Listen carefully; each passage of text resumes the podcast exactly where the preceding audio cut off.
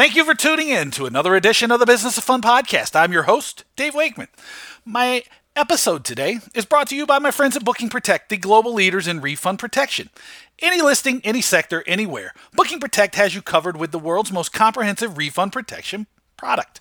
To find out how partnering with Booking Protect can provide you with an opportunity to offer your customers a better buying experience, more peace of mind for their purchases, and it can create a new stream of revenue for you and your organization. Visit them at www.bookingprotect.com.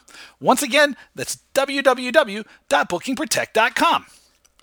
While I'm on the subject of Booking Protect and critical paths and refund protection and offering your customers more um, to get them to buy more, um, I'm doing a webinar. It's going to be about 10 keys to selling more tickets in the second half of 2019. It will be on January or sorry, June 24th, 2019 at 11 a.m. Eastern Time. Uh, much like the last one I did on uh, selling premium seats, I'm going to record it and probably post it on the podcast. But if you have, if you're going to sign up for it, you'll have a chance to ask some questions, uh, get your questions heard in real time. Um, it's going to be put together in partnership with Booking Protect. We're going to do some great and really cool things, but it'll be 10 ideas that you can take and go ahead and help you sell more tickets in the second half of 2019. There'll be a landing page that I'm going to send out over the next couple days where you can sign up just directly there. But until then, you can get it before anyone else by sending me an email and putting Business of Fun webinar in the subject line to my email address. It's dave at davewakeman.com, and I will get you signed up. I will confirm you. I'll add you to the list. We'll get you going. It's going to be great. It's 10 ways that you can sell more tickets in the second half of, of 2019. It's going to be focused on a lot of actions, tactics, strategies. Um, really, really uh, proactive, useful ideas that'll help you generate more revenue in the second half of the year.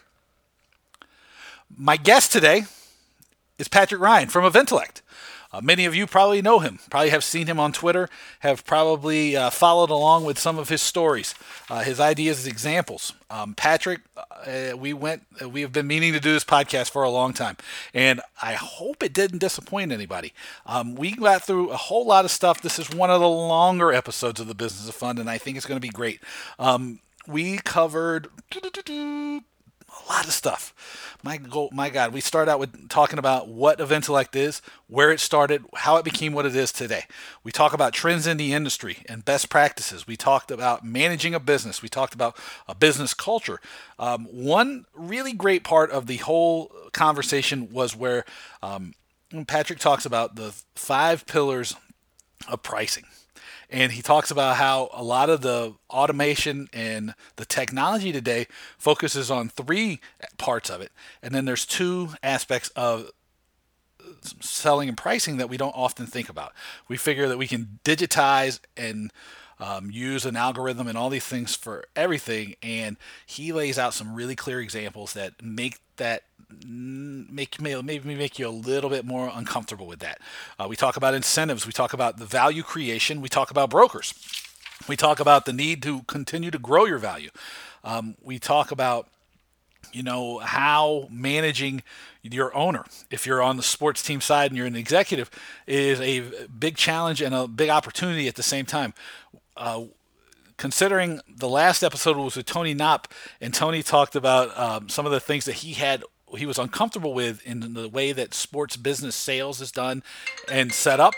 It was interesting to hear um, Patrick Ryan take almost the exact opposite view of the argument of the of the conversation. So we talked about how Patrick thinks that having so many inside sales folks uh, helps actually speed up the sales process when things get better for a team. And he uses the example of the 76ers. I also raised the question of uh, what do, how do you do it to avoid um, burning out a market, you know, or and Patrick had a really good idea, which is that like if you maybe burn out your market and you're always reading out, some of these people or a lot of these people might not have ever been customers to begin with. When we talked about uh, cold emailing and prospecting and whoo, suites and what makes a good inv- secondary inventory product and just my lord a lot. Um, so i really really think you're going to enjoy this one and i hope you do. But give this one just a few minutes to kick in because um, if I sound a little off or a little distracted, or if it takes a little bit of time to get into the first part of the conversation, it is for a very good reason, which was that my son, uh, he's nine, uh, had strep throat this, this morning as I was recording the podcast. And as soon as I started to record the thing, all hell broke loose. Um, the doctor came, my kids screaming and yelling. Uh, there was all kinds of stuff going on around me, and I was trying to keep the conversation going as I was dealing with all of this. And so, um, while I was getting that settled in, that may may have made this seem a little off at the very beginning. But give it about 10 minutes or so, 12 minutes, um, and then it starts to pick up exactly like a normal conversation would go. So I want to apologize for that and let you know that there was, n- you know, nothing really wrong. It's just my kid had strep throat and I had to deal with it. Um, so if it does seem a little bit awkward at first, that is the reason why. Um, but without further I want to welcome Patrick Ryan from Eventellect to the Business Fun Podcast. Fun. Patrick, what's up, man? Hey, how's it going, Dave? Thanks, uh, thanks for having me on. Uh, really enjoyed your podcast, uh, particularly over the last couple months. Uh, some really insightful stuff that that we're already applying to, to our business and, and sales process. Oh, that's great to hear. And you know, you know, you know how to get in touch with me, right? In case you guys never need a consultant, uh, everybody needs that. Um, but thank you because I, I, really have focused on improving the podcast even more uh, in the second year. So I'm glad that you can be here very early in the second year because we're going to have a really good conversation, I think. Um, and oh. I, I want to start out by asking you, like, about Eventellect, right? Because I know that from following you for several years and talking to you over time um, that the, the, company has kind of taken on many iterations and many different forms over the years. Can you give us a little background on what you're up to, what you've done, and what you're up to, and kind of how it's taken the form of what it is today? Yeah, absolutely. Um, you know, I, I, think the the origins of the company go back to the friendship between me and my co-founder Ignacio Cabero. Um, we uh, started off as autograph collectors, and we were actively collecting and trading autographs. But when we both got to college, you know, we realized that you know the, the funds for our you know respective you know college you know debts and lifestyles, you know, selling autographs became really attractive. And so, you know, StubHub's owned by eBay, and so we've been doing business with an eBay-owned company for you know 20 plus years now uh, from when we were selling autographs on eBay. And, you know, we were always kind of very entrepreneurial at heart. And he got into ticketing uh, by accident in college. Um, he bought four tickets to a Dallas Mavericks playoff game.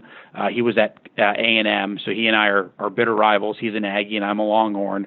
But uh, two of his buddies bailed, and so he sold the two tickets successfully on eBay. Um, and what was also a lesson to be learned is that uh, he inadvertently screwed up the will call. So it was a lesson in the profitability of tickets, but also the headaches that goes into managing tickets. Um, but it sparked an interest. And, you know, he was basically buying, you know, back in the day, you know, a lot of fans would sell their season tickets at face value and you know think back to 15 years ago there was oftentimes just a lot of baked in margin in season tickets. And so you know those fans would want to sell their package but maintain their rights. And so you know he was buying season tickets from fans and sometimes from teams and then just you know selling them on a game by game basis. Um, our relationship and formal partnership really took off when I saw the success he was having doing this part time. And I said, you know, what's preventing you from doing more of this? And he really just said, it's a matter of uh, capital and uh, operations. And so I'd been in the business world for a couple years. I was in outside sales for Career Builder, so um, selling online advertising. And so I know all about cold calling and prospecting and and you know servicing customers. Uh, I started off as a small account rep and moved up to the to the national team where I was only handling five large accounts and and traveling the country for them. One of my big accounts was Sysco Foods, and um, Sysco Foods is in every major market. They each individual Sysco Foods operates quite frankly as its own business, as it should, because oftentimes those individual Sysco Foods are doing you know, two to five billion dollars a year of revenue. And so I was traveling the country meeting with the different CEOs of the local Sysco Foods and, you know, one of their biggest customers were generally the local stadiums. And so I'd spend time in the evening going and checking out stadiums. And so I became very passionate about the fan experience as Ignacio was kind of learning about the ticket marketplace.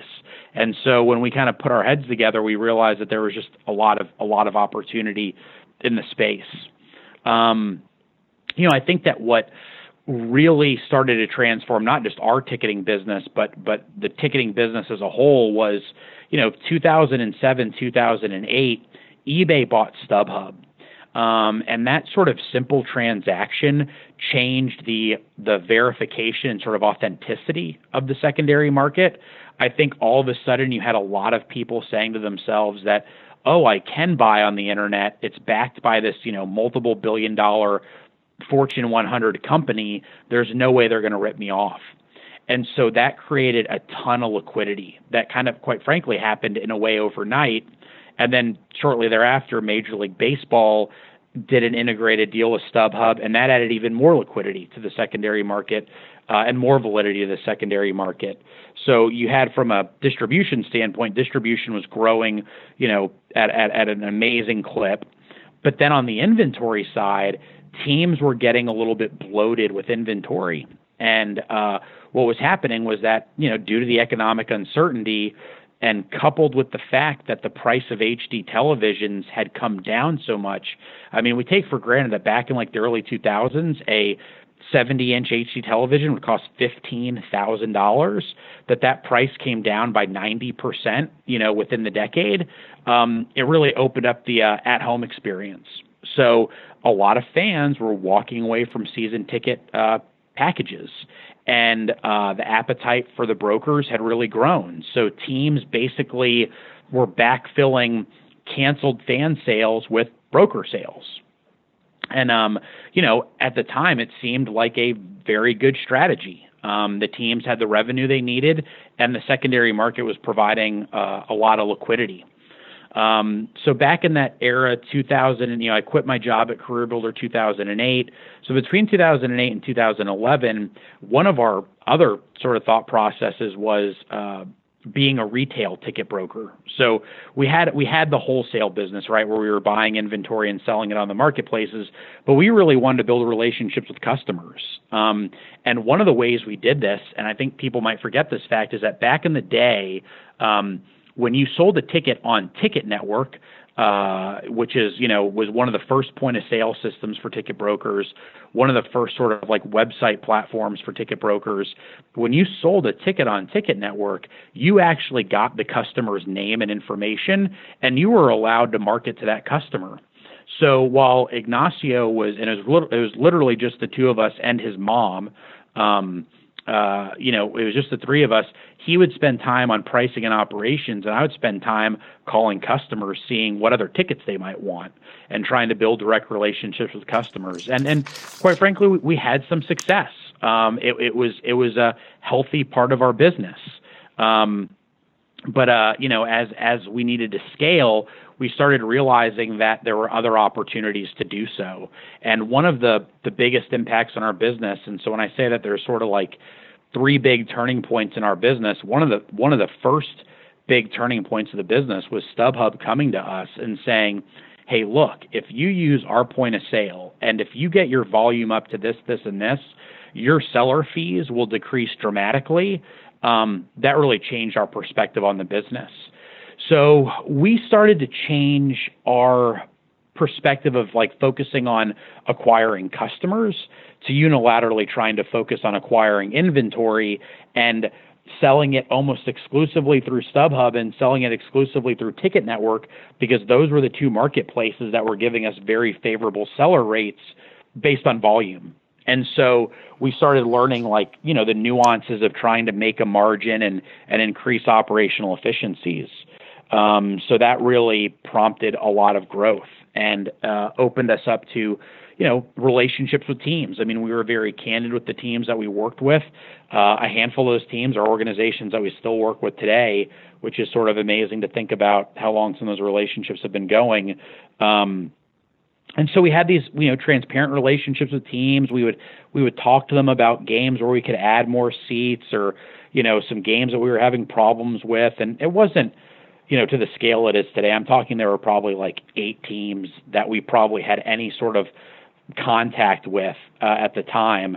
Uh, today, there's over 120 teams that we have some level of dialogue or in-person meeting with during the course of the year. Uh, so obviously, the scale's changed a lot. But um, the the second big sort of you know pillar of of growth for our company uh, came from um, when the NBA went to their teams at one of their league uh, meetings, and this is back in like February of 2012, and really put the secondary market on notice.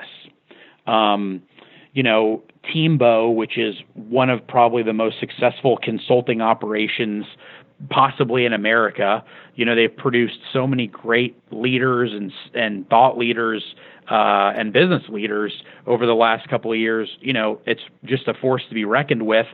And they had been studying the secondary market, you know, and they realized that, you know, a lot of brokers were making a good amount of money off of uh, NBA tickets. They also realized that there were brokers liquidating tickets and, and really hurting the brand.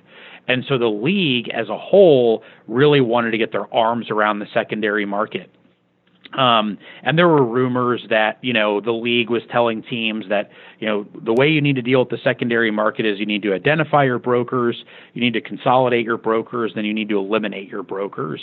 Um, and obviously, they've been very successful at one and two. I think a lot of teams no longer feel the need to eliminate uh, their partners, and I really wouldn't say that the NBA teams we work with definitely don't view us as a broker; they view us as a partner. But um, back in 2012, when the league was kind of telling teams like, "Hey, you need to start kind of unwinding and you know winding down these resale relationships," a couple teams raised their hands and said, uh, "Look, hate to break it to you, but over the last four or five years, you know, the, these brokers have become like 50% of our season ticket base. So we can't just replace that um, that revenue overnight." You know that's you know uh, we don't have a plan for replacing this two to three million dollars uh, of revenue that we're getting. So that's when, uh, for us, and I think there have been other sort of iterations of consolidation. I think there's certainly other organizations uh, that kind of can raise their hand and say, well, you know, we were involved in XYZ consolidation this year or ABC consolidation this year, but for us, it really started that year. And we, we aligned very closely with the Milwaukee Bucks and the Utah Jazz. um, as they were two, they were two teams that the NBA really wanted them to get rid of deeply discounted tickets on the secondary market. And um, you know, long story short, through their their consolidation efforts, uh, you know, the Milwaukee Bucks had two dollar lower bowl tickets, and by kind of having a real resale strategy, that price came up to fifteen dollars. Um, the Utah Jazz had seven dollar lower level tickets on the secondary market, and by um, kind of simply tweaking their their philosophy, you know, the the lower level bounced back to twenty to twenty five dollars, um, and and basically pricing really stabilized. And uh, around that time of those sorts of two things happening, you know, my business life really really changed uh, dr- dr- drastically, and is still very similar to what what it was back then. But you know, after the Bucks and Utah Jazz sort of talked about the success they had with having an exclusive model um, or a semi-exclusive model, we were getting phone calls from teams, and so I hit the road. Um, and I would say that I spend an average of two to three nights a week uh, in hotel rooms for about 30 weeks a year.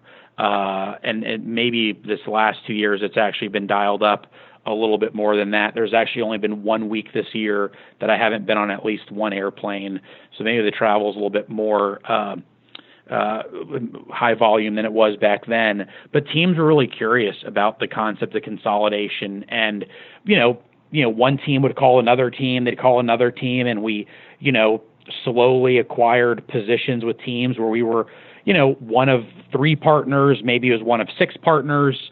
Um, and over time, a lot of those teams have wanted to to to move into some more uh, more exclusive type relationships. And uh, certainly, you know, the story kind of continues on. But I know consolidation is sort of like a four letter word in the broker community, and I think there's sort of a lot of misunderstanding about it. So, kind of wanted to give you, Dave, if there was any you know questions or thoughts that pop up to you as you sort of hear that evolution from 2008 to 2013 ish. Yeah, no, no, I, and I, I appreciate the in depth way that you explained it because to me it sounds like as much of an evolution of a business as an evolution of the. improving the value you offer to the, your partners. And that's sort of what I've I've been interested in over the course of my career is because I think that when people talk about consolidation being a four letter word in your term, right, which I would agree with, it's the fact that like most of the time when you're talking to the brokers, or not all of them, but a lot of them, they say, oh, you know, it's like Eventellect is just like screwing us over and doing this or doing that. And I, am the first one to come out and say, hey, look, if you just think that having a black card and being willing to spend money on your black card is valuable, it isn't. Um, you know, so I'm, you know, so like I hear your the evolution of the model and how you you give value as being very interesting and I kind of want to. I'm kind of curious now as the teams are starting to maybe even pull back and becoming exclusive with you. You know, how is the value you're offering today changing? And if you can't get into it for um, proprietary reasons, I understand. But maybe as like a big picture thing of like, you know, what some of these um, the value you create for your partners is. Yeah, no, I, I think that that's a great question, and I'd say the value that we're providing and these the other players in the space are providing has certainly changed over time. I think back then, if you think of the 2012 consolidations, I mean, there were you know dozens of professional sports teams that had tickets actively selling for for dollars or even pennies on the dollar on the secondary market. And um, so back then, we were really just providing sort of a revenue stopgap while also providing some brand protection. Um, I think that you know the elasticity of demand is you know a conversation that a handful of us could get into a room and, and never come out of and, and have a very fun time discussing it.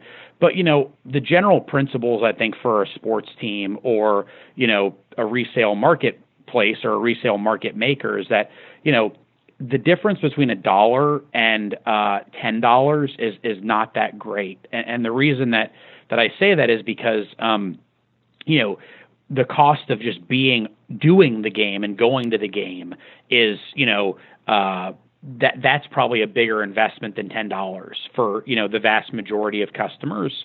Uh, the other the other factor is that when you look at food and parking and other things, you know when you're talking about a, a, a ten to twenty five dollar ticket, the ticket is really just a small percentage of the overall budget of the event.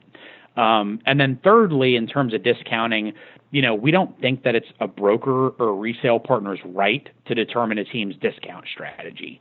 You know, if a team wants to have a sale or do a, you know, flash offer or do a ballpark pass, that's their brand. They have billions of dollars invested in that brand. They they should be doing that sort of discount offer. It shouldn't be at the whim of a ticket broker trying to recover three dollars of a fifteen dollar purchase. Let you know, me jump in here on that, you too, like because yeah. you you just mentioned the code word that sets me off, right? Which is discounts, and um, right, you, you know that. so yeah. D- discounts are bad. You know that's all, that, that will be my full stop uh, message on this. Yeah. But and some of these flash sales, right? It to me it lends itself to maybe not pricing well to begin with.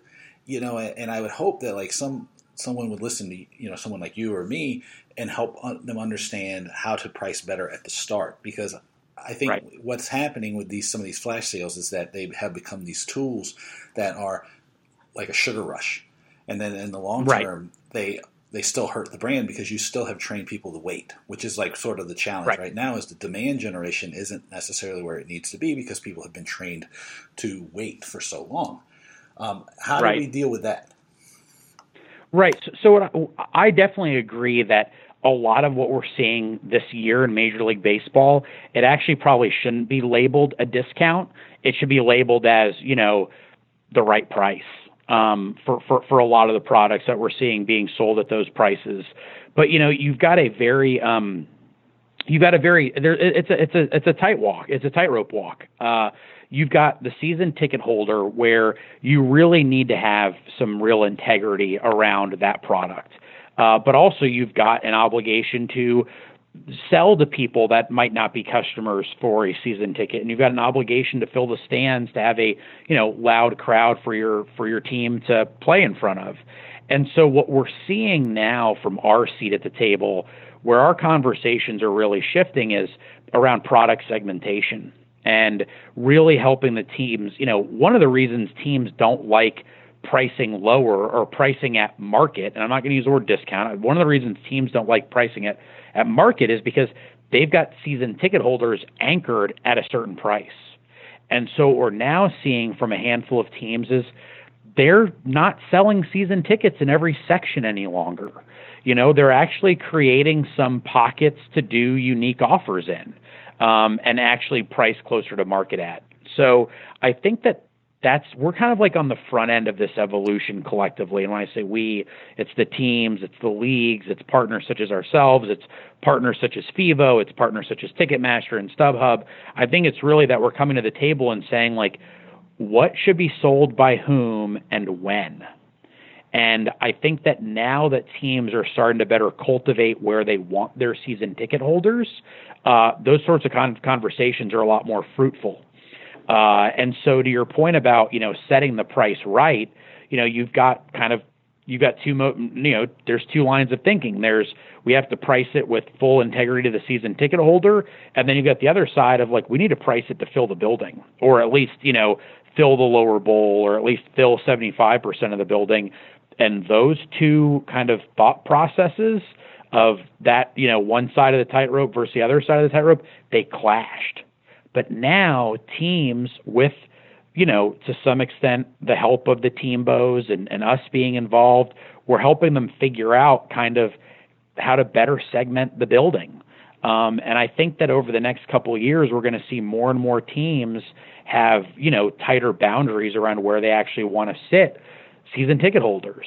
Because truth be known, outside of super, super high demand situations, the top 10 rows of the upper deck are not a place someone wants to go, you know, 10 times a year for a football game or 40 times a year for a basketball game or 80 times a year for a baseball game. But the usage rates are a lot higher in the lower bowl. So just by teams starting to dive into their scan data and their usage data, they're figuring out where they can actually better service uh, and then sell season ticket products. And then that gives them you know clearance you know a clear lane to do some of the other market based pricing mechanics and uh, promotions that that they know they want to be doing. Yeah and knowing that you're controlling the inventory in certain sections better right? Like let's say i'm just not going to sell we'll use basketball as an example behind the basket in the upper deck maybe the last 15 rows as season tickets or maybe like the last 15 rows of the upper deck period you know, or like in certain parts as a tool to be able to use some of these pricing mechanisms.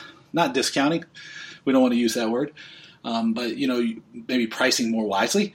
It makes a lot of yeah. sense because the thing is, is I guess from my perspective, in too many cases, some of these pricing strategies just seem sort of willy nilly. So I'm always right. like, hey, let's be a little bit more thoughtful. And I'm kind of curious about what your opinion is on this idea too is like some of the pricing strategies have always felt a little bit like people are trying to maybe beat the secondary market as far as pricing right. goes and then they price poorly because they go hey i saw this crazy number listed on stubhub and i think you and i both know very well that just because a crazy number is listed on stubhub it doesn't mean a whole lot right that doesn't right. necessarily and but that it seems to me that sometimes that thinking gets there. People don't want to right. admit it, and then it leads to a lot of unintended consequences. And knowing yeah. you have a lot more data about pricing than I do, I'm kind of curious about where the, how that falls down, how you push back against that, and sort of yeah. how we can kind of defeat that thinking because I think that's doing as much damage as anything because all of the really premium seats end up sitting empty in a lot of cases, and then it's like it's a bad visual backdrop. Right. Yeah. And and, and so I, I think that that raises kind of uh, it raises a great point. And and we we try to look at pricing from a couple lenses. The first lens is that there's no such thing as a perfect price.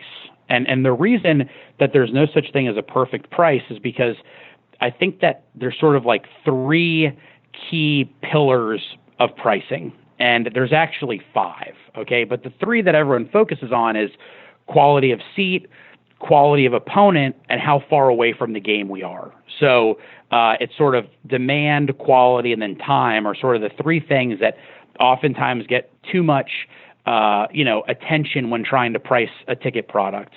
The fourth dimension, and this is why there's no perfect price, is because it's the consumer, and every consumer is so different. So, you know, if you look at last summer, I had the opportunity to see Drake, Jay Z, and Beyonce, and then Taylor Swift within like a week of one another. And uh, my tolerance to to see Drake was just a ton higher than my tolerance to see Taylor Swift. I had demand. I was absolutely going to go to Taylor Swift, but you know, I wanted to be first 30 rows, and I wanted to pay around you know 400 bucks. Um, with Drake, I wanted to be first five rows, and I was willing to pay 800 bucks. Uh, and then there's literally someone across the aisle from me who had the exact opposite opinions of their of their preferences that they would have paid a lot more for Taylor Swift and Drake, but they were going to go to both, right? So I think that like we kind of take for granted that we can't have a perfect price because the fourth pillar of pricing is the um is the individual consumer and oh, it's going to be very different. That's exactly right. So, and that brings up the thing too that like you you're not your market, right? Which is a theme that I bring up all the time what I'm trying, what I want is going to be way different than what you want, and I can't lose right. sight of that in my pricing or my marketing or my strategy decisions. Is that like you're different than I am? Yep, and and so then the the fifth pillar is actually who is the content rights holder, and what I mean by that is that when we're talking about uh, sports teams, the content rights owner is the team owner, and I think that's something that's oftentimes like lost on us in the sports business world is just how different the profiles are of these sports owners. Um, you've got sports team owners that are worth, you know, $30 billion and their team represents less than 10% of their net worth. You've got sports team owners that are worth a billion dollars and their team represents 90% of their net worth. And so how they just sort of manage their businesses are just completely different. And so our general approach, you know, at Eventellect is we like to operate – from the perspective of the glass is half full and that the team is and the team executives are doing everything in their power to do the right thing. So if it seems like they might from the outside looking in that they might be making sort of a foolish decision, 9 times out of 10 when you get these people to the table, they admit that they know that was the wrong thing, but ownership had some different views. And so they're trying to manage to a market but they're also trying to manage to ownership. And so we always try to be highly respectful of what kind of pressures they're facing internally uh, rather than kind of going in with like a, a really fine tooth combed so comb. And so like when we when when we're at the table, we're like, hey, look, let's agree that there's no way to have a perfect price, and let's just agree that the pressures on your business are different than the pressures on the team up the road's business. And that oftentimes kind of disarms people to have really open and honest conversations. And then we kind of start digging through the, you kind of start digging through some of the layers of complexity of why did this happen? Why did this not happen? And I, I think the, the, the, the ultimate four letter word in sports ticketing, and I think you've talked about this before, is hold. H O L D. These ticket holds that teams sometimes have to really honor really can screw up their strategies you know, they hold season tickets too long and they miss the on sale, or they hold season tickets before putting them into mini plans, or mini plans are on hold, you know, for too long before single games. And so oftentimes the team's manifest just kind of gets out of whack uh, before they have a chance to set a real price for a single game ticket. So we just try to like look at all those things that are driving their business. You know, what's ownership's risk tolerance? You know, does the owner want a 100% full building, or do they want to maximize yield? Or of course they say both. Um, and so that's really you know that fifth pillar. So we've got like the three basics of quality of seat, quality of opponent, and time to game. That's actually a scientific equation, and I think that um, Qcue or Ticketmaster's live analytics or our data science team, you know, some of the things that StubHub's working on look, I think that we can all come up with scientific prices uh, to to come up with with like a right price. But then you look at the fourth pillar of what's right for what customer, and then you look at the fourth pillar of what does an owner want, and things get really murky. And so we just try to do our best to navigate the waters based on those conditions. Yeah, and the answer, the way you laid it out too, where you broke up the pillars into two different parts, is really interesting because, right, I would never ever claim to be um, an expert in the first three, but I'm definitely a maybe if I'm not the best expert, I'm up there in the fourth and fifth one, which is like dealing with people. uh, right. And, and it's like really, I think, you know, when you point out how difficult it is to manage your owner, that is a skill unto its own. Um, special, special world. Because I mean, I, and yeah. I can speak to that clearly because I worked for um, Paul Allen when he was the third richest man in the world at the Experience Music Project in Seattle, and like you are, we're always juggling his demands, and they wouldn't come from him; they'd come from somewhere, right? Um, and, right. And it was, but you had you, but you had to recognize that, and you always had you were always pushing and coming up with ideas about how to fulfill his vision, right? Which is not it's not right or wrong; it's just not your vision. Which is like again, I think an important key for everybody to recognize is that you know your stakeholders are all going to have different ideas about what's right and what's wrong, and you have to weigh those, right? And the, this risk management and the risk tolerance idea is really, really great because obviously Mark Cuban, you know, you, you used a couple examples like Paul Allen's risk profile was going to be much different than Mark Cuban's, or you know, Mark Cuban's is going to be much different than um, Micky Arison in Miami, right? And I'm just using basketball because those are there, and recognizing that is going to help like help you, help me, help anybody help everybody make better decisions, right? Because it's yep. you know that's just the way this this works, right? Because not everybody's the same. Yep, yep. That's that, that's exactly exactly correct. And uh, you know, it, it's just it's just a hard you know kind of understanding what lane you fit in. And I think Tony on your last podcast, uh, Tony Knopf talked from Ticket Manager talked about this pretty well. Is that you know, some of these websites are doing a, a, a really good job of personalization. And, and I know that, you know, uh, wh- whether it be what Nathan Hubbard's working on, he's got some significant investments. Um, Ticketmaster is always making investments. And I'd like to say that people never give Ticketmaster enough credit. Uh, you know, you, if you get to know them and get, get a look behind the hood, the things they're working on, they're really going to be well positioned to service the sports fan and the sports team for the next you know long haul.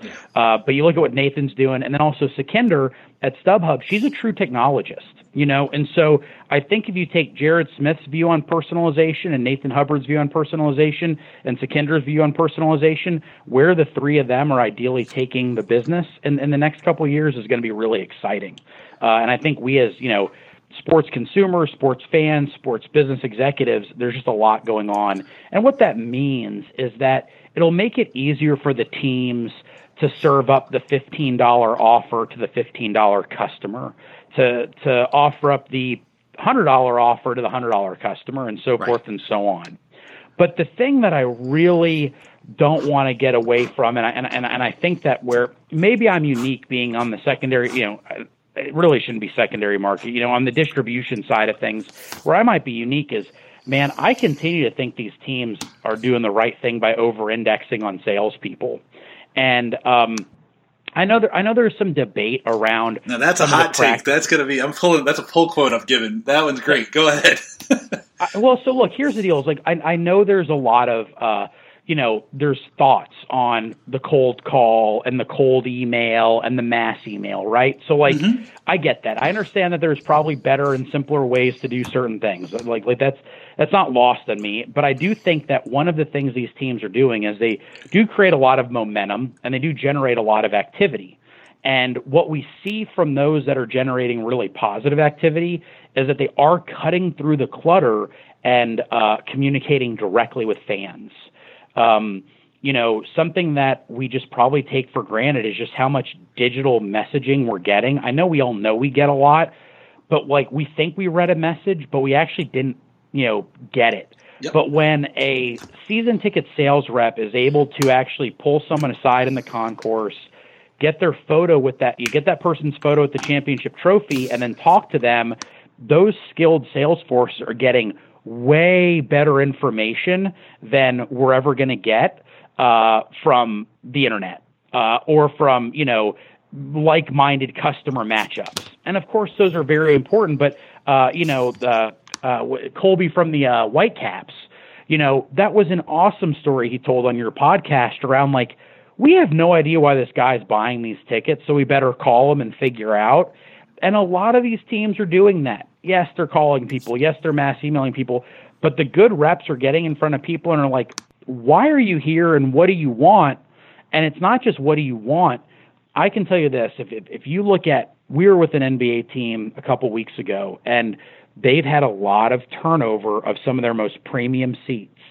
And what I had to explain to them was that the people that are customers for this product, I can guarantee you that the ones that have the budget and or spending capacity to buy these tickets, 75% of them would assume they're sold out. You and know? I would agree and with so that, I, right? Because people always just think, "Oh, I can't get the ticket." Right. And so someone who who has the capacity to spend four hundred dollars a ticket a game, you know, so during the course of a season they're spending thirty two thousand dollars on two tickets. The person that has that spending capacity in the NBA, they're not opening they're not like getting a text message from ReplyBuy and responding to it. That's a good tool for a certain customer segment. But this person and what I told the team was you need to look at what the colleges are doing with their high dollar donor seats. They send out this high gloss mailer with all these touch points. And, you know, they looked at me like, you know, I had three heads. But I said, look, like, you got people get less and less mail. So it's time to over index on mailing. I agree. Like, I couldn't agree with you more. This is the thing. You have to. I mean, Tony and I talked about this the other day. This is on the podcast. This is exactly right. It's you have to go in a different direction. If everybody's going left, you need to go up the middle or to the right. You know, so like if everybody's right. emailing and texting and sending those stupid uh, video prospecting uh, emails, right? do do right. something else, right? My my uh, my wife is an antitrust attorney, and she did a blow dry party because she needed to. Um, there was probably like twenty five uh, female law partners, and she got all, she got twenty of the twenty five to come to this blow dry party, right? And, and, then one day she sent an ice cream truck to a uh, prospect's uh, office and she got the prospect right she got the meeting you know and it's like so you have to go and, and you know juke and go crazy so i couldn't agree with you more Yep. And and so so I think that, you know, when when we when we look at like these sales academies and these inside sales forces, look, you know, a lot of what these teams are having to do is figure out who wants it. You know, and, and I know that there's probably other ways of sort of cultivating talent and growing talent, but like these folks that get to become directors of sales or director of analytics or VPs of sales, I mean, the number of people they had to beat by just sheer creativity, but also sheer workload, you know, that's how these teams sort of like, you know, trim the, you know, kind of prune the bushes a little bit. And so I do agree. And I don't think any of the teams are obtuse to think that like calling people is like the absolute most effective, but it does do a couple things.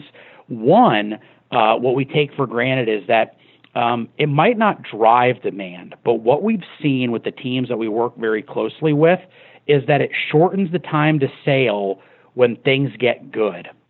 So what we've seen with some of these really high-powered sales forces, the 76ers being one, is that by the time the team like actually became interesting, the sales flew in at a much faster clip than other teams because all these prospects actually knew who to call because they had an email in their inbox or they had a voicemail on their phone. And so they could just go to their inbox and type in 76ers and they're like, oh, yeah, this is that friendly kid who gave me a couple tickets a couple years ago. Let me see what's available. So they actually shortened the sales cycle by having sort of a brute force sales force. Well, uh, and let I me step in and know, ask you about this, though. So you, you know, because you point out the, the good side, but the concern I have with some of this, though, is that because it it's just like on blast, that it. Uh, how do you avoid the burnout of the market? Because well, you know some of these well, markets so, are not that big. Well, so I get that, right? So so I hear you there. Um, you know, I, I think that if someone's going to be upset about being reached out to multiple times they're probably never really a customer anyway. You know, so I mean, I, I think that's that's one issue, and I think about the fact that number one, the number, the, the two top cold calls or cold emails I get are for commercial real estate and for, um, you know, IT services, and you know, I look at it as just, you know, and I probably get 30 other categories that cold call me or cold email me, and you know, it all just kind of goes into like one sort of lump like sales tactic. Um, and I don't really hold it against those respective organizations. So I, I, think there's certainly like a, a balance between burnout and also like just making sure you have your contact information handy when someone's ready to buy. Um, you know, and so so I think that it's just sort of the right balance. But I think the good news is for because you know I think you and Tony definitely were on the same side of the fence. I think the good news for people that really don't like the the the the heavy use of phone and, and calling is that you were seeing a ton of awesome you know streamlined lead generation services um, or like sort of lead cleansing services. Um, you know, when we look at our sort of where we fit into the pipeline, we are a value added distribution partner because we believe we understand what tickets to have posted for sale and at what price. And we've got the technology and science to broadcast more tickets and change prices in very real time. So that's that's we're we're one part of a very uh, you know well invested food chain. I think that you know when you look at ticket sales, I'm really excited to see what um, KAGR is doing, Kraft Analytics Group. They're making it really easy for sports teams to uh, scrub leads and better qualify leads. And so, so here's a great example: is if a team is not using a data service uh, like a KAGR, they get someone who buys four upper deck tickets on their website, and they immediately file that person into okay, this person should be marketed a 10 game mini plan in the upper deck. That, that's the right next step for that person.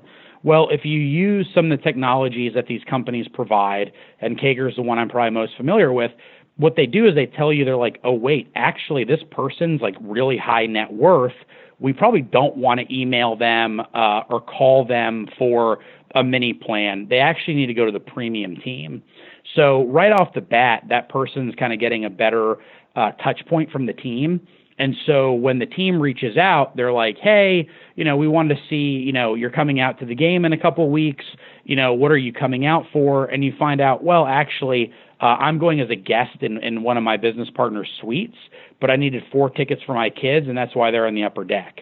And you're like, "Oh, have you been? You know?" Then you start the conversation. Oh, have you have you been to the game? Have you been to the stadium before? Uh, do you know? Oh, and the guy might say, oh, well, I just I go to my buddy's suite because I thought you guys were sold out of suites, and you're like, hell no, we're not sold out of suites. You know, not even, uh, let, not even close, guys.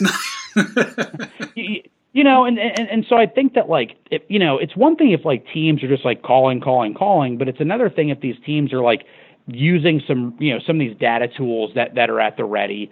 Um, I think that you know really exciting. Salesforce bought Tableau today. I mean that's going to change the workflow of um, you know a lot of these teams, and it means that Salesforce you know because Salesforce was do they launched uh, a bunch of tools to basically replace a Marketo uh, and replace some of the other automated marketing tools. And now that they're going to have access to Tableau, I think that the reporting is going to become a lot more sophisticated. The offerings are going to become a lot more sophisticated. Uh, and then, you know, obviously they're going to cross sell to one another, uh, the Salesforce and Tableau sort of sales forces. But, um, you know, it, that's the other thing is we just have to keep into mind that some of these teams, like, they do know what they're doing from a lead generation. And like, if they are calling a lot of people, they're calling people that, that they've identified as you know, these people, they're going to buy 10 game mini plans and they're not really burning the partner at the law firm. They're not really harassing the CEO of some consulting company. You know, now look, I'm not going to say everyone's that sophisticated. There are still some teams that are literally smiling and dialing out of the, you know, white and yellow pages. But like most of the really successful teams, you know, they're being hypersensitive around who's getting called from an inside sales rep and who's getting a, you know, a uh, you know gift or a touch point from a premium sales rep. Right, and I think too that's a good point that some of the teams are you know they maybe still smile and dial or they still maybe their practices seem a little bit behind, but they also in a lot of cases, at least in the experience I have with some of them, is it's a reflection of their market because some of these markets right. and some of their season ticket holders or some of their ticket holders are just old school right? And they just right. won't respond to new technologies, right? I, I, know a specific team, right, where they were saying like if they sent out emails, it, I mean the the response rate would be like abysmal, or even if they thought or the adaptation rate of um, smartphones was extremely extremely low, so they had to maintain mailing old you know letters and ticket stock and all of these things. And so I think sometimes too we have to recognize that like you got to look at the demographics of who they're serving because that's also yep. a key point in whether or not they're adapt able to adapt. It's not that they don't want to. I mean, because most of these guys are like, oh, we would love to change some of the things, but we just can't because our market would just we'd lose them. Well, yeah, or, or, or the budget. You know, they haven't gotten that to that point in the budget yet. You know, like they they analytics and data in that organization just isn't quite to like the center of the table, and and it'll get there, right? Like quite frankly, a lot of the organizations that sort of have the best lead scoring and best sort of customer segmentation, they're from the most recent owners, you know, and so there's still some lingering sports properties where that person, most of their wealth is tied up in their sports franchise and they became rich because of their sports franchise. But like those people eventually, you know, cycle out. And we're going to be in the next couple of years where everybody is basically, you know, understands the value of data and understands the value of digital marketing. And so I think a lot of those kind of bad habits will, will go to the wayside. Um, but the quickest ways to, to make up for uh, perhaps a gap in sales strategy is an over indexing of service. Um, you know, I think that, you know, teams, you know, look, if you look at an NFL team, you really have a handful of different profiles of people that you're servicing. Um, I'm I, I, was very friendly with uh, my you know back in the day we we did not work with team presidents. We did not work with you know CROs we worked with like a service rep and we were transparently buying from a Houston address you know 2000 miles away. And so we had relationships with service reps at the time. And i remember one guy telling me he's like look part of my job is monday morning just basically putting my my phone on speakerphone and letting a couple of these guys play monday morning quarterback you know and that's just what my monday is is listening to these guys kind of complain or or you know be, celebrate whatever happened with the team. And you know that might be one type of customer profile. You've then got, you know, on the other end of, end of things, one of our partner teams invited us to go to their uh, end of season suite holder um, uh, trip and that's the other funny thing about us is like we get categorized as a partner level in lots of different ways. So this particular organization was like, well, we're just gonna uh, you know treat events like like a, a suite holder because that's about what their spend is or whatever whatever the situation might be. And so um, we were on the suite holder trip and it was fascinating. I, I mean, I learned so much on that trip. Probably the most telling thing was that this one guy he owned a, a, he had just gotten a suite in the NFL stadium and he had a suite in the NBA arena for a number of years and he canceled his he got out of his NFL suite contract after one one year because he had a different server every single game. And it just drove him nuts cuz he was like, "Look, I'm spending a lot of money. I mean, NFL suites on average are you're spending about a thousand to three thousand dollars per guest. You know, he was expecting that person get to know him, know what he likes, know what his guests like, be able to really customize the service experience. And he felt that he was spending 30 minutes every game day training a new service person, um, uh, a, a server. And, you know, the team just was like, well, this was what we came up with and this is going to be our policy. And it's like, okay, you know, you just lost the suite customer. And so, um, and uh, this is that, fascinating for you to explain because this is something that I complain about constantly, which is that my level of expectation of service is going to be very, very high because I'm probably like the guy in the suite, right? And most of the right. time, if you're on the team side, your expectation of what a premium service model looks like is going to be entirely different. You can't design it for you; you got to design it for the customer, right? And this is a, a, this is like the truest thing as the day is long. It's like I would be just like that guy because going to a place over and over and over again and feeling like I have to train the staff, it just irritates me to no end. Yep, yep, that's uh, you know hundred percent uh, Correct. And, uh, you know, so we just try to learn what we can from our teams. Uh, I think that's, you know, if you look at another key evolution of the company was us trying to cross pollinate, you know, best ideas or best practices uh, from my travels. And I'd say that, you know, one of the reasons I've gained so much weight over the last couple of years is because all of our teams are very gracious and they want me to eat in their their newest coolest you know that's exactly thing. right people um, want to give me everything you know and, it, and it's like I, i'll be honest with you like there have been a handful of times where like hey guys you know this is the excuse and like they get sad you know, because like they know I've eaten everybody else's food, you know, and so I was like, look, I got to just either exercise more, I got to figure something out because like I can't tell these guys, no, I'm not eating your brand new all inclusive club food. Uh, I've been to 33 professional sports venues this year.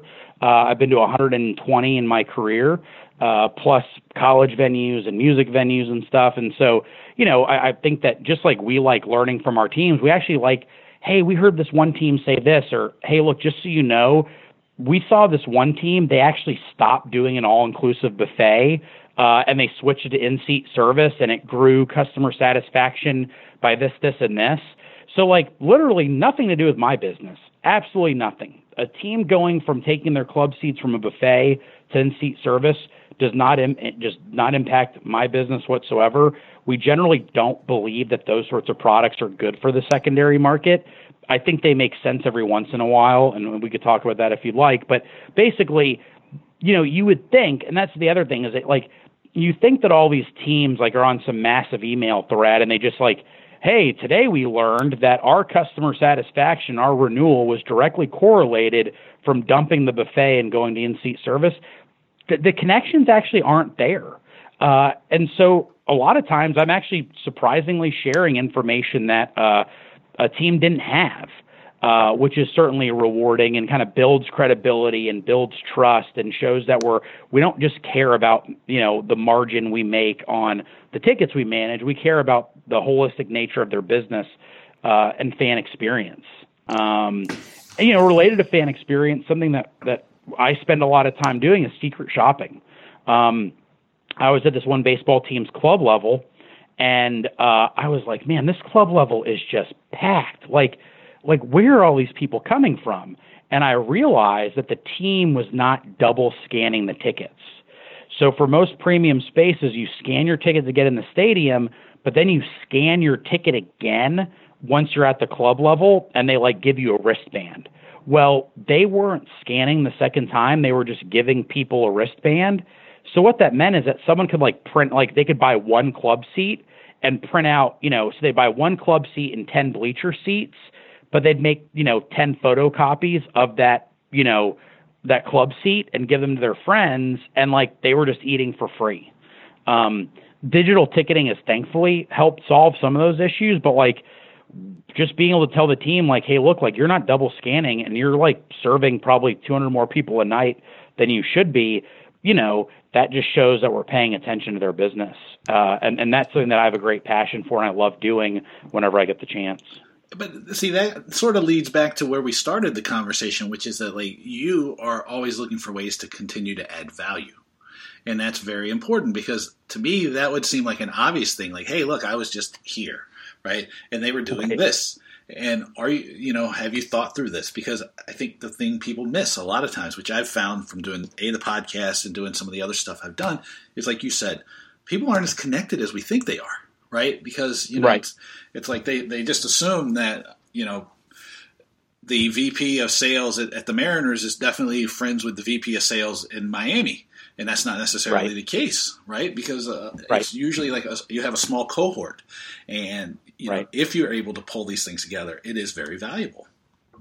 Right, and, and so I think that one one mistake a lot of people make is that like they don't speak up. You know, like they notice something, but they just assume that someone else has taken notice. And so when I point out something, I try to be very respectful. Hey, look, I noticed this. Maybe you're already aware, but you know, I'm curious as to why this is the case. So, for example, a couple, couple months ago, there was a professional sports team marketing taking deposits for a new space in their building. And so, like, I went to their website, I clicked the deposit link, and it actually said that they were sold out of deposits.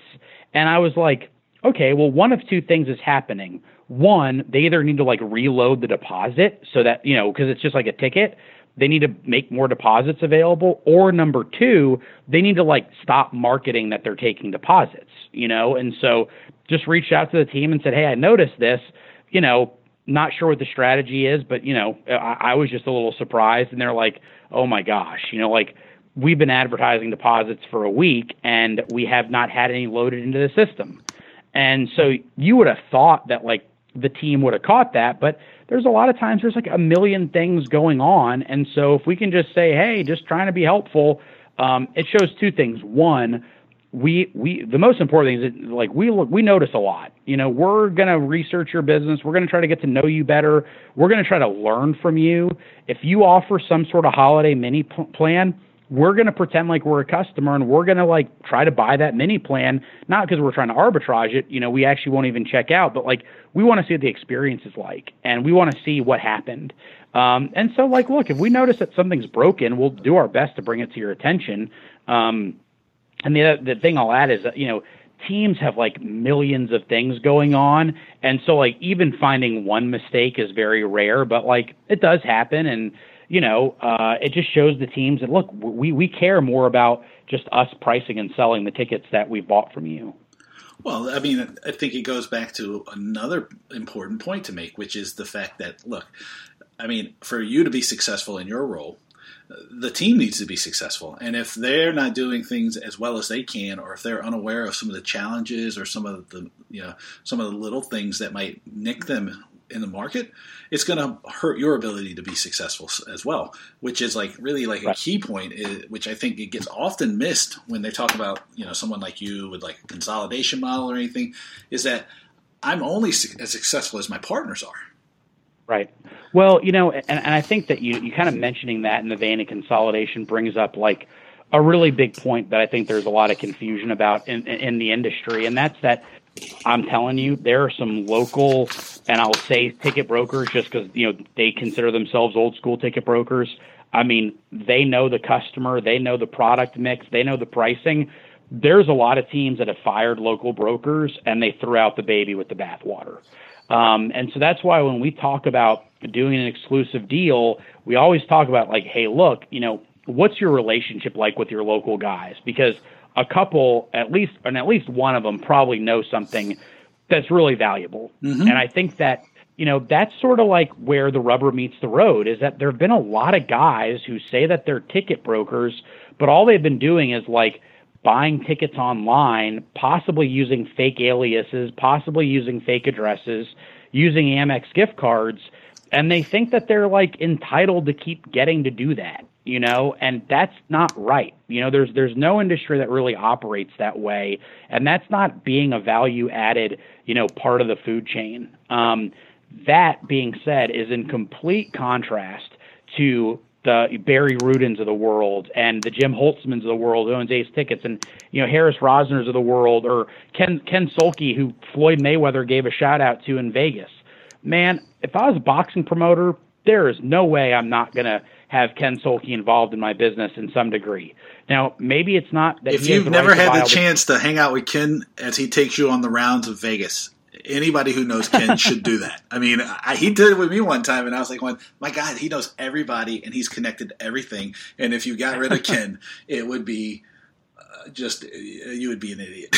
I mean, there's no way to put it around it. He knows more about Las Vegas than anybody, I think, at this point. Yeah, you know, yeah, he he he does, and and I think that uh, you know, one of the um, important things to to note is that you know the a guy like Ken, and I think he's realized this, and I think Jim Holzman, and I think Barry, I think I think all these guys who are legends in the space, and I call them legends, and I'd like to think I've got good personal relationships with some of these legends, is that I think they understand that the business is no longer like them gambling on a bunch of two hundred dollar tickets that they can likely sell for four hundred. It's more about them carving out a piece of inventory that they're going to be uniquely skilled at managing, and then also adding value somewhere else, you know, along the food chain. Um, and so like those guys, like they've been transparent with the teams. Now maybe they weren't always transparent. Maybe it was like a director level relationship, but they never hid from what they did.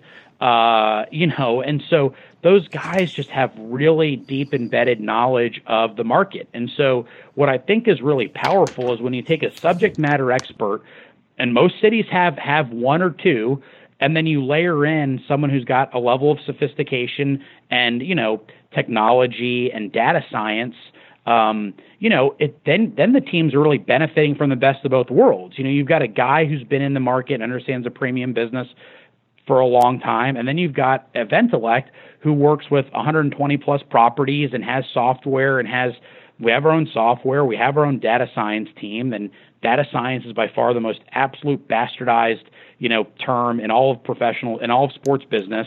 Um, if you don't know what data science is, actually try to hire a real data scientist, not a data analyst who has called themselves a data scientist, and you'll learn quickly like how powerful it is.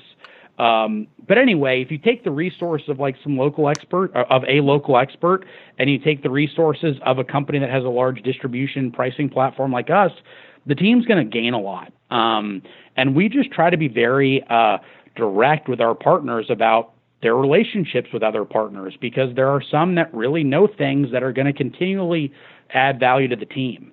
Um, but look, you know, if you've gone about and you know one of our partners told us that they found a guy who was one of their smaller time partners but he'd bought 200 season tickets across like 30 different names that guy can't expect to be invited to the table you know one thing is that by buying tickets in someone else's name and someone else's address is borderline wire fraud you know so like you're immediately going to get yourself thrown out from those conversations with the team However, if you were a local guy and you said, "Hey, look, I've been following, you know, these games and I think that these sections can take on more seats. It reminds me of this game back in 2009." You know, that team's going to not really want to lose that knowledge base. Um, but look, there are some guys that have purposely not talked to the teams around when they think they can add group tickets because they don't want to like get the team. The team might say, "Oh, well, we're not going to play groups," and they just change the price. Look, that happens every once in a while, but you're, you're never going to stop least... that from happening. That's the whole thing. Yeah, like, that doesn't mean you act like a jerk.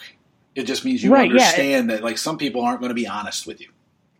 Right, and, and and so I think that that's a very thin line to, to, to understand. And like there are guys that totally understand it, and they still tell the team their thoughts. And so when when you talk about you know, one of your first questions was like, you know, the the pricing is sort of chasing the secondary market.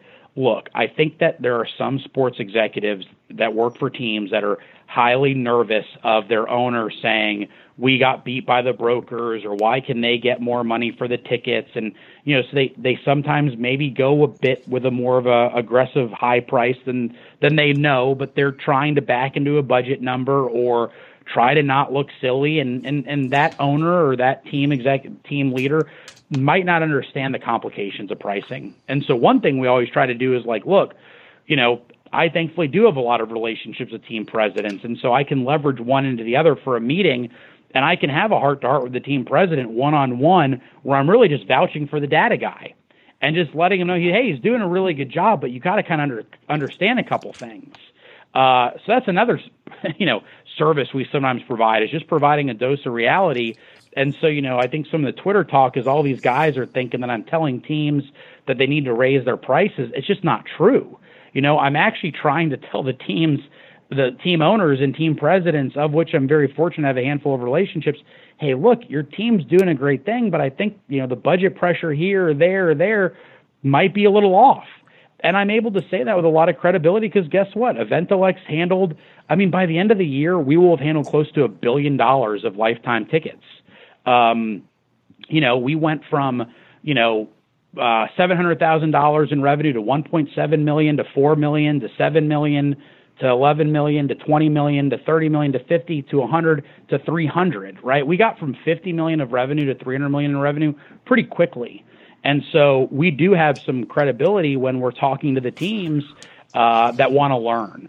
And so I think that that's sort of what's kind of kind of lost in translation is like, no, Eventellect not sharing data with teams to get them to increase price. We're sharing data so that we can have awareness of what the other is doing. So we can try to maximize whatever the goals are for that particular game. Um, and guess what? there are some team presidents that have like really long standing relationships with their local broker and they love hearing what that guy has to say. But if that guy 20 years ago would have gone the trench coat route and never made himself available, he wouldn't have that relationship today. So I think that's what everyone in the resale slash distribution side of things need to understand is am I willing to be transparent and am I willing to share good ideas? Uh, am I willing to give up some margin to keep access to the tickets? Uh, and I think that those are some of those questions have not been answered positively by those who are kind of on the outside looking into some of these deals. Right, and I, and I, think like some of the, the, the, Twitter pushback that you get, right? I, I, this is this is specific to you, not necessarily because I get my own form of hate mail on Twitter. Um, is the fact that like you're playing a at a much different scale and a much different game than some of the other people are too. And I think that like as you add scale, the decisions you have to make are different. And but the yep. big point though that you make, which is something that I've reiterated, I, I think I've maybe reiterated every time I say anything about tickets, is that it's still a relationship based business, and that like no matter what you do, you have to own the relationship, right? And if you don't, yep. then you're a commodity, right? And yep. the thing about a commodity is, is like people can replace you very easily, you know, and it, it but the relationship with like someone like you or someone like Ken or someone like Corey, our friend Corey Gibbs, right? You can't replace that relationship, right? Because those people have, you know, you, all of you, me, maybe even have specialized knowledge, right? And we have a point of view and we have an understanding of the market. We have an understanding of the, you know, the pressures, both internal and external. Um, and you can't make up for that, right? That's like, yeah everywhere I go, if I do a sales training for anybody, right, in sports, out of sports, I talk about the most incredible investment you can make in yourself is being a trusted advisor.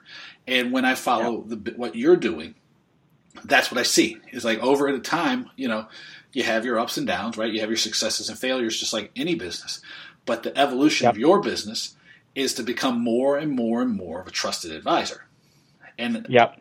If you continue to do that, you'll be successful. And the, the well, same message I would send to everybody is like, if you continue to invest in being a trusted advisor to the people you want to serve, you're going to find more success. Yeah, I certainly appreciate that and echo that. And what I'd also like to say to some of the folks on Twitter is that there have been times they've been critical of certain pricing strategies that they thought were transparent to them. Uh, and uh, honestly, the brokers that generally are engaging on Twitter, they're actually right a lot you know? But what what they and i want to give them credit and i like them keeping me on my toes. I you know I, I get a kick out of it. I like the engagement. I'd love to meet most of them for coffee. Some have taken me up on the offer um but uh you know w- what i'd say is that they're generally right from like the if we're talking about the five pillars of pricing they're right from the three pillars and we absolutely made the wrong analytical decision with some pricing strategy but there's two things that I'd like for just people to understand the pressures of our position sometimes is that we have received direct notification from basketball operations that basketball operations said we have zero tolerance for this building not being entirely full. And look, our position represents, you know, maybe 5 to 15% of the inventory in that building. If basketball ops makes a request like that, I don't care if we're we're, we're costing ourselves, you know, $20 a ticket or $100 a ticket we're going to follow what basketball ops wants, right? Like we have that obligation. Absolutely. The other, you know, and so some there most people in the space have never gotten that email. Right. right? Sometimes so like, like, making the most money is not the right decision, and sometimes these these guys they don't understand that because it's a yep, commodity look, thing decision they're making. Exactly, and and and so right. So and we're looking at it from sort of like an ecosystem perspective. The other part of the ecosystem that we have to be hypersensitive to is that we've had to clear out of positions uh, because of the fan reseller. And uh, you know, when when when people talk about oh, you know, the the the big picture, I'll take a step back. You know, big picture, I get questions a lot. Like other teams, executives will call me and they'll say, hey, look, so and so just jumped ahead on the season ticket sales leaderboard within the league. Is that all broker sales? What do you think? And I'll say, look, it's not broker sales in the traditional broker sense. You know, most of these teams outside of the guys that really go to very nefarious levels to get tickets, it's generally not brokers getting through the cracks. Like the teams have pretty good protocol for that outside of a, a handle, you know, a handful of rogue individuals. But what I say is I'd say that probably 90% of those sales are people that have some sort of an eye towards resale. you know, like it might be a 24 year old kid who plans on selling 75% of his games. It might be a family of four that's planning on selling at least 25% of their games. You know, so I think that like when when that happens is you've got to be cognizant of as a team executive what level of resale are you happy with. Um, and some teams are like, hey, look, if you're going to sell half your tickets you probably shouldn't because you should probably just buy a half season plan. You know, if you're going to sell 75% of your tickets, you probably shouldn't. You should probably just buy a quarter season plan, right? So, like, some teams are trying to communicate to the fans, but a lot of this volume that we see out there is, is fan. And, um, fan resale is like generally depending on the market it's one of the top two indicators of renewal success so look, there's a lot of fans. Most fans sell their tickets late. You know, that's one of the reasons they like being a season ticket holder. Is they like uh, the flexibility of, um, you know, getting to choose when they go, and they'll throw up their tickets very late in the sales cycle. Look, we want that fan to have a healthy experience with the resale market, so we've maybe gone clear uh, of our inventory to give that fan a clearer lane to sell in, even if it's cost us twenty to fifty dollars a ticket you know, we've got to be cognizant of that. So, um, you know, look, we have no one's perfect in ticketing, and one of the reasons no one's perfect in ticketing is goes back to the principle that there's not a perfect price. Right. We just try to do what we can, given some of the obligations we have to the team's operations or the team's fan base and um, it's always a, a, a, delicate science, and we're constantly trying to be better. We constantly make mistakes, but we try to learn from them. And the best way to learn from our mistakes is, you know, at the end of a home stretch or at the end of a season, like let's huddle up over a, a cup of coffee and talk to our team and look at the data together and what'd you learn? What'd you learn? And and and then we can get better, uh, knowing that we're not chasing perfection. We're just sort of chasing the next level of fan engagement or fan satisfaction. Right, and I, and I think the way you described it is really great because I I think there's always a pressure, mainly because of the culture, that everybody has to have the right answer, right, or the perfect answer, and that just like you said, it doesn't exist. And the more that I think we're able to have like serious conversations about what do we learn, what worked, what didn't work, um, the better everything's going to go because I, you know, if there's any frustrations on my behalf, it's when those conversations aren't being had, had, and you end up seeing some, you know, practices that don't evolve or don't change or don't improve over time. And so I think like right. knowing that guys like you are having those conversations and they're encouraging them, you know, I'm encouraging them. There's a lot of guys who are encouraging those kind of conversations. Um, I think that's like a sign that things are going to continue to grow and continue to improve and you yeah. know, hopefully we're going to be able to, to tackle some of the big issues, right, and drive more demand, um, make more money. you know, that's my that's yeah. my, my favorite part of it, make more money. Um, but you know, yeah. really create communities because I think that like all of that is really what is beautiful about sports business and ticket sales and everything is that you can make money, right? You can build a community, um, and you can do really cool stuff. And I think that's like you know that should never be lost on people.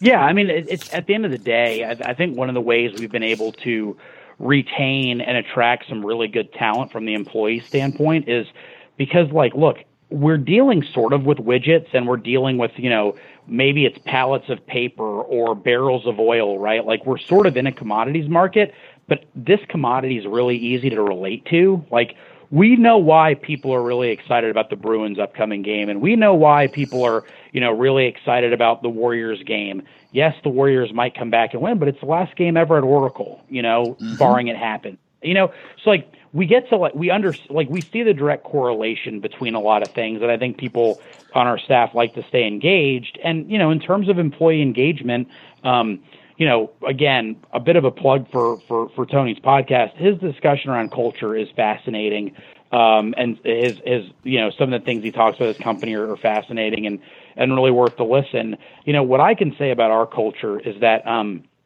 you know, we've been very fortunate. We've been on the Houston Business Journal best place to work the, la- the last couple of years, and uh, it's competitive for a company our size, and, and, and we're glad we've won it. And you know, we can rattle off the the, the perks we've we've given uh, our our team members. But I think what's most important is that everyone at Eventellect knows that we're in the business of servicing billion dollar brands. You know, these brands, in addition to being worth lots of money, they have a lot of emotional value to the people who attend them. And so we're all aligned in that mission that like we have an obligation these brands to do what's right. And that quite frankly has driven a lot of the investments in software. You know, we want to have the best mobile ticket transfer experience in the space. We don't want someone to buy a ticket and be waiting a day to get their ticket, you know? So we've invested very heavily in making sure that everything's as real time and as fluid as possible. We like to make sure that the right mix of inventory is posted for sale. Um, and it's not just us, you know, putting our finger in the air saying, oh, I wonder how many tickets we need posted in section 143 today. We're actually spending money putting science behind it.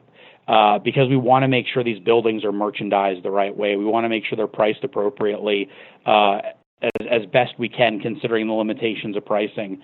You know, and so I think that that's the thing that we never take for granted is that we might be fulfilling a ticket order for someone that that's like the highlight of their year.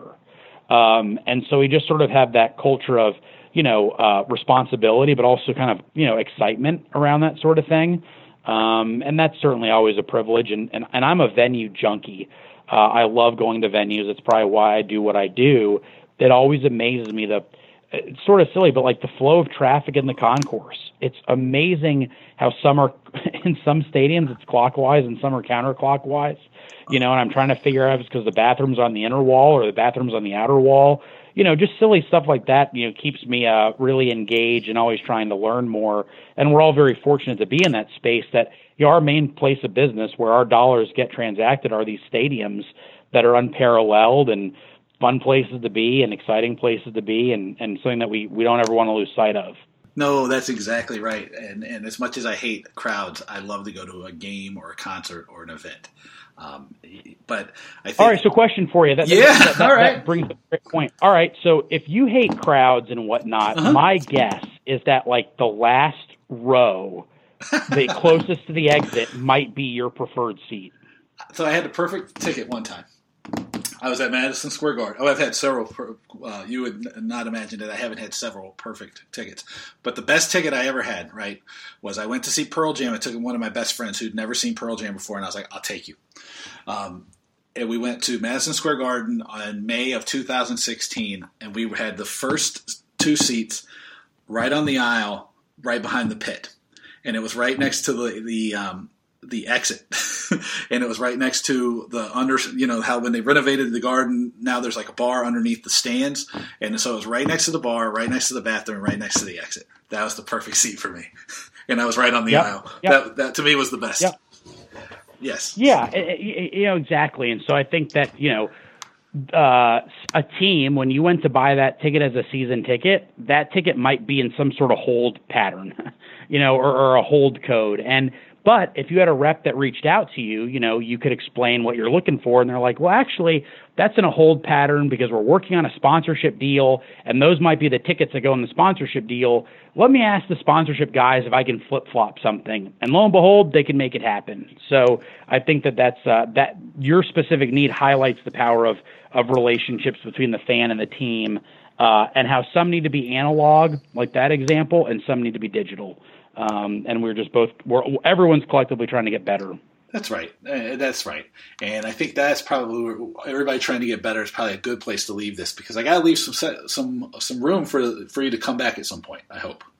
Yeah. No. Absolutely. I, I appreciate the opportunity. Yeah. Appreciate what you're doing for the space. And uh, you know, it'd be funny. Maybe we try to get a couple uh, podcast alums at one of the uh, many sports business conferences, and maybe we do like a like a round table or something. That could be a, yeah. a fun.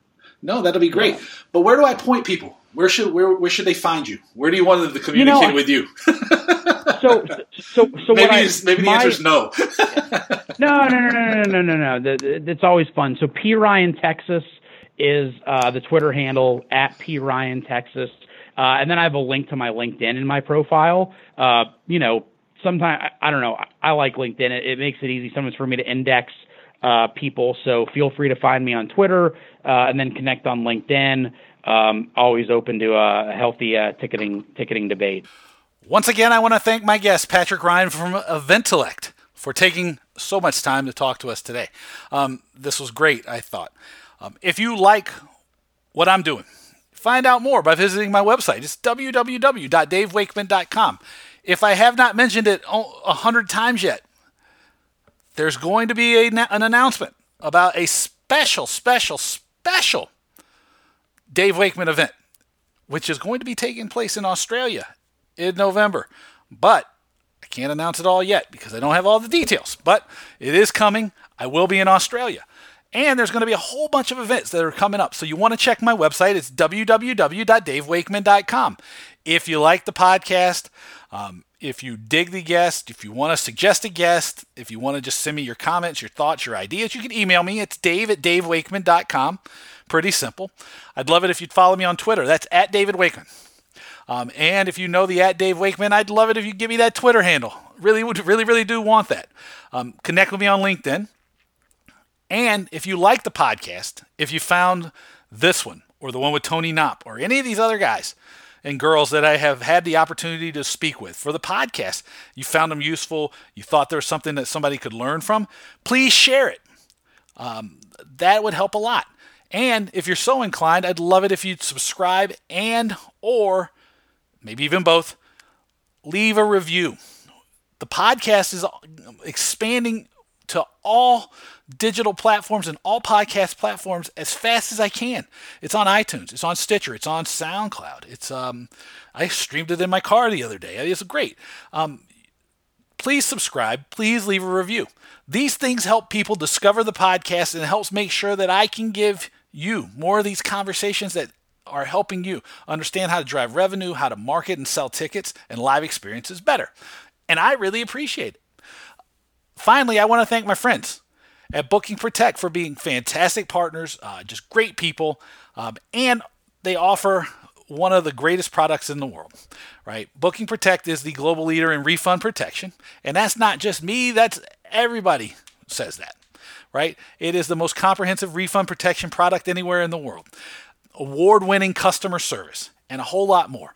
To find out how you can partner with Booking Protect to deliver world class customer service to your customers, Give your customers peace of mind for their purchases, especially as on sale dates happen more and more and more earlier and earlier and earlier. Visit them at www.bookingprotect.com. Once again, that's www.bookingprotect.com.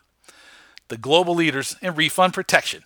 And don't forget our webinar 10 Ways to Sell More Tickets in the second half of 2019 on Monday, June 24th, 2019 at 11 a.m.